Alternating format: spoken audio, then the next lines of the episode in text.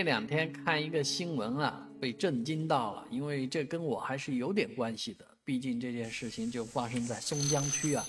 啊，说的是什么呢？说的是这个小区里面的这个灭火器，灭火器是伪劣产品，甚至是叫虚假伪劣产品，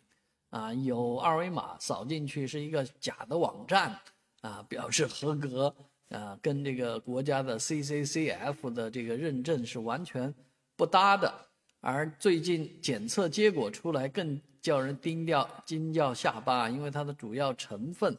主要成分居然只有百分之三，而事实上，呃，如果主要成分仅有百分之二十的时候，已经没有灭火效果了。所以你想想，这个灭火器它能灭得了火吗？而且据说在相关地区啊，有发现一共有两千多个。这样的灭火器，我们家门口就放着两个灭火器，我也不知道它真的假的，啊，真的，这世界上的事情好多事情叫匪夷所思，你想都想不到啊！有人竟然在这个灭火器上动足了脑子，啊，虽然灭火器几年换一次，啊，十几年用不上一次，但是如果它是假的，一旦万一的万一啊，一旦发生火灾的时候，就这样的灭火器拿来灭火。